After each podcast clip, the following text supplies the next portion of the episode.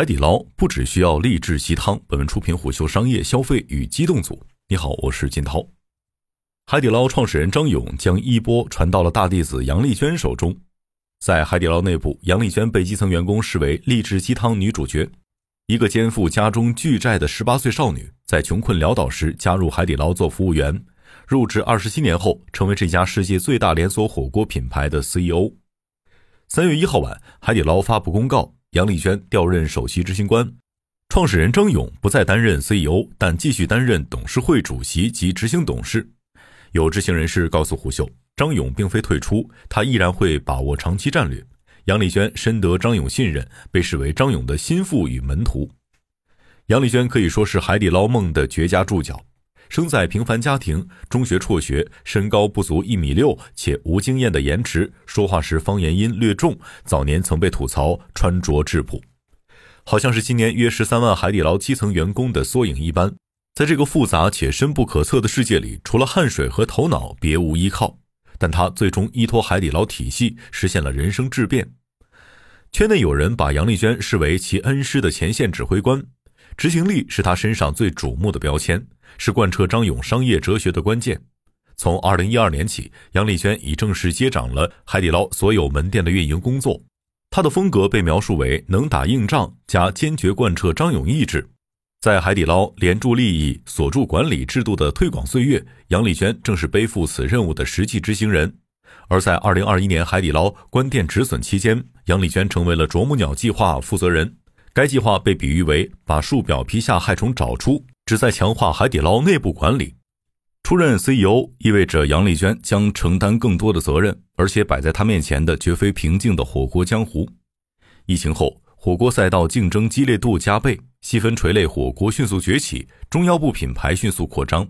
来自参保点的数据显示，截至二零二一年十二月底，全国共有三十九点五万家火锅企业，达到疫情以来新峰值。在这一轮新的火锅热潮中，鱼火锅、牛肉火锅等细分品类迅速抢占市场。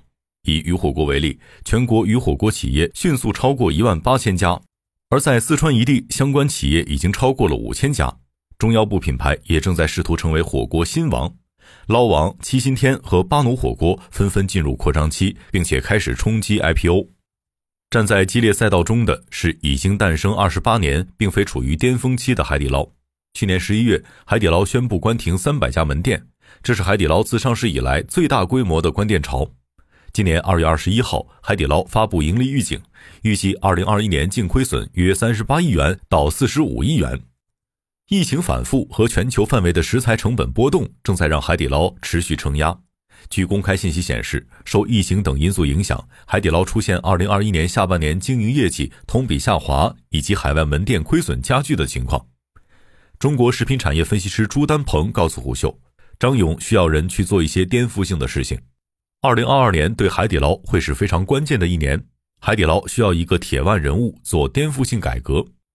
一位不愿具名的熟悉海底捞高层的业内人士告诉胡秀，杨丽娟是一个不会被复杂人际和利益关系束缚的人。她在公司以敢拼、忠诚、铁面著称，在二十七年效力海底捞的岁月里。杨丽娟几乎成功执行了张勇交代的每一个任务。上述人士讲述了一个细节：在海底捞早期，张勇曾要求所有店员学电脑打字。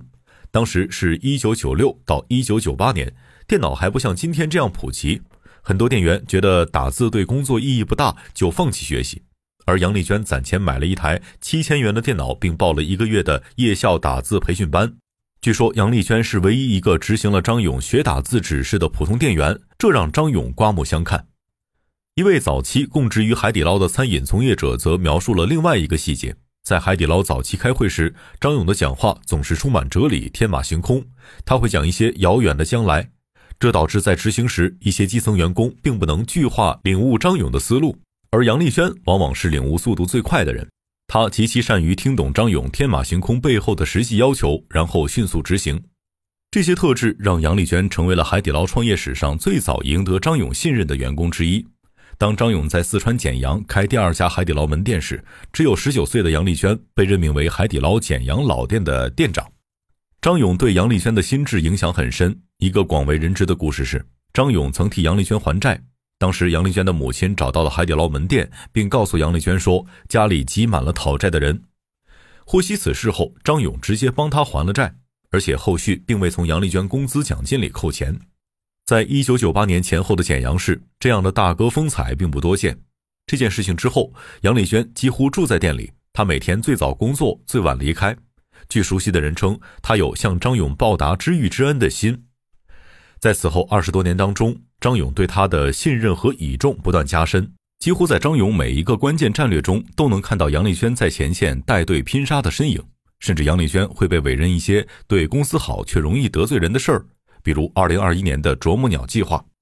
去年受疫情冲击和此前激进扩张战略的影响，海底捞在部分城市出现了低效门店，还有些门店因为管理者效率不高而迟迟打不开局面。在海底捞的生态里，每一个门店都根植于复杂的人际网和家族型之上。动一个门店就意味着动许多人的奶酪，杨丽娟成为了这场大戏当中的铁娘子。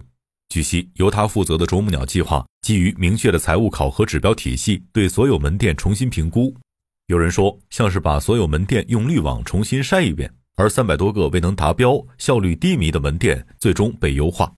一位经历了此过程的海底捞区域负责人告诉虎嗅。一开始，有些门店抱着侥幸心理，甚至试图通过人际网疏通上下关系，以求过关。但最终，大家发现，杨丽娟为代表的项目执行团队是来真的。他的履历足够丰富，威望足够高，便于从上至下推动改革。而且，他又属于看重执行效率和结果导向的风格，最终呈现出的就是大刀阔斧的变化。这位负责人直言，张勇对杨丽娟百分之百的信任，助推了这次改革。这种变革给海底捞带来了短期内肉眼可见的变化。据光大证券研报显示，海底捞今年一月份翻台率同比上升百分之六。元旦加春节假期，海底捞在中国大陆市场吸引客流超过一千三百万人次，达到疫情之后的峰值。但张勇对杨丽娟的厚望或许并不止于关停低效门店，围绕年轻人的火锅竞争正在成为摆在杨丽娟等新管理层面前的关键挑战。一位在二零二一年投资了火锅相关项目的投资人告诉虎嗅：“Z 时代是今天火锅的关键。一八年到一九年，火锅圈已经开始了新一轮的年轻化浪潮。疫情虽然按下暂停键，但疫情后这场年轻化浪潮正在加速。来自中国餐饮报告的研究数据显示，截至二零二一年，九零后消费者已经贡献火锅百分之六十以上的用户来源，而其中九五后消费者的增速最快。”预计在二零二五年前后，九五后消费者将成为火锅的最大用户群。值得注意的是，年轻女性消费者的力量。餐宝点创始人汪红栋告诉虎嗅，女性消费者对整个餐饮赛道的影响都是巨大的，她们才是关键决策者。一方面，年轻女性的闺蜜社交给餐饮创造了强场景；另一方面，在情感关系中，女性往往具有餐饮决策权。火锅赛道对年轻女性的关注早已开始。去年，某连锁火锅品牌负责人告诉虎嗅，他们旗下新 SKU 研发中已经有约百分之八十的产品从设计、口味方面专门针对年轻女性消费者而开发。年轻女性消费者正在改变火锅的传统场景。二零二一年，多家火锅品牌开始在门店中改变灯光颜色，并加大酒水的占比。某主打年轻用户的火锅连锁品牌还推出了针对女性消费者的微醺酒饮。这场火锅酒文化潮流被视为女性重塑火锅的重要结果之一，海底捞也成为了这场火锅年轻化浪潮中的一员。据知情人士透露，海底捞提高了冰激凌、甜品等产品的比重，并重点研发了一些适合年轻女孩品尝的单品。而一位海底捞门店经理告诉胡秀，在三四年前，当客人落座时，他更愿意把点菜平板先拿给男宾。但如今更常见的策略是把平板优先拿给女宾，尤其是更为年轻的女宾。隐藏在年轻用户背后的关键逻辑是，他们更容易在火锅店构建出社交场景，而强社交属性下，宾客的客单价往往会提高。一位餐饮赛道分析师告诉胡秀，年轻人和高客单价是当今火锅赛道的关键词。像猪肚鸡火锅、鱼火锅这些细分垂类，他们的翻台率往往是低于川渝系火锅的。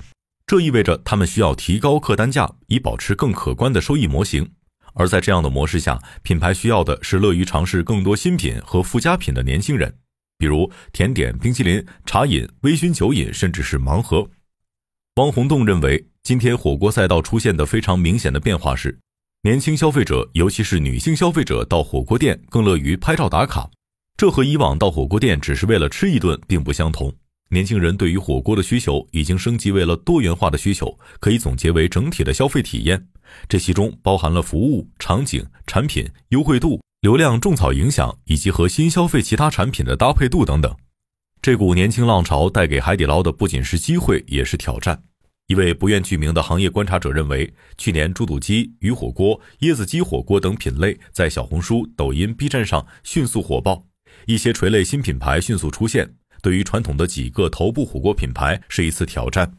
这种挑战的表现之一是，部分头部火锅品牌在疫情后开始面临翻台率下降、门店客流量下滑的现象，而解决之道并不难寻，用年轻人喜欢的方式重新做好火锅。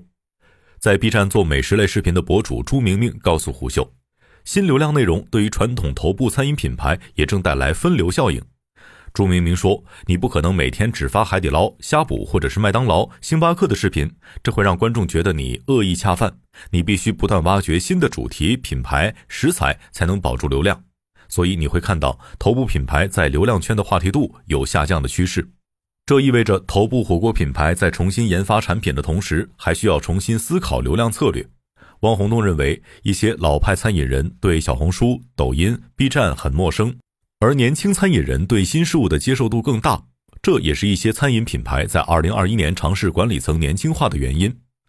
海底捞的新管理层正被寄予这样的期待，他们希望用更为年轻的思路去做一些更适合年轻市场的事儿。值得注意的是，随着杨丽娟出任 CEO，三十六岁的李瑜和三十八岁的王金平同时被任命为 COO，他们和杨丽娟一样，都是从海底捞基层做起，而在年龄上比杨丽娟更为年轻。去年八月，张勇曾发内部信提出海底捞接班人计划。当时在信中，张勇曾直言：“不管如何，十年以后我就满六十岁了。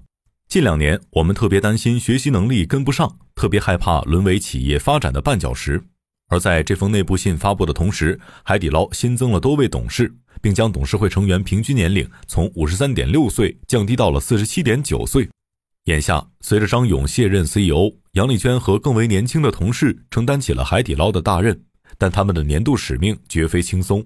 海底捞需要在2022年扭转去年的颓势，他们需要尝试更多的年轻化打法，并在新品牌崛起的江湖中再次建立海底捞的火锅新制。当然，他们也需要扭转海底捞的账面，起码到2022年结束时，资本市场希望看到的是一份更亮眼的海底捞财报。商业洞听是虎嗅推出的一档音频节目，精选虎嗅耐听的文章，分享有洞见的商业故事。你也可以前往虎嗅旗下的妙投 APP，更多独家上市公司、产业政策解读等你倾听。我们下期见。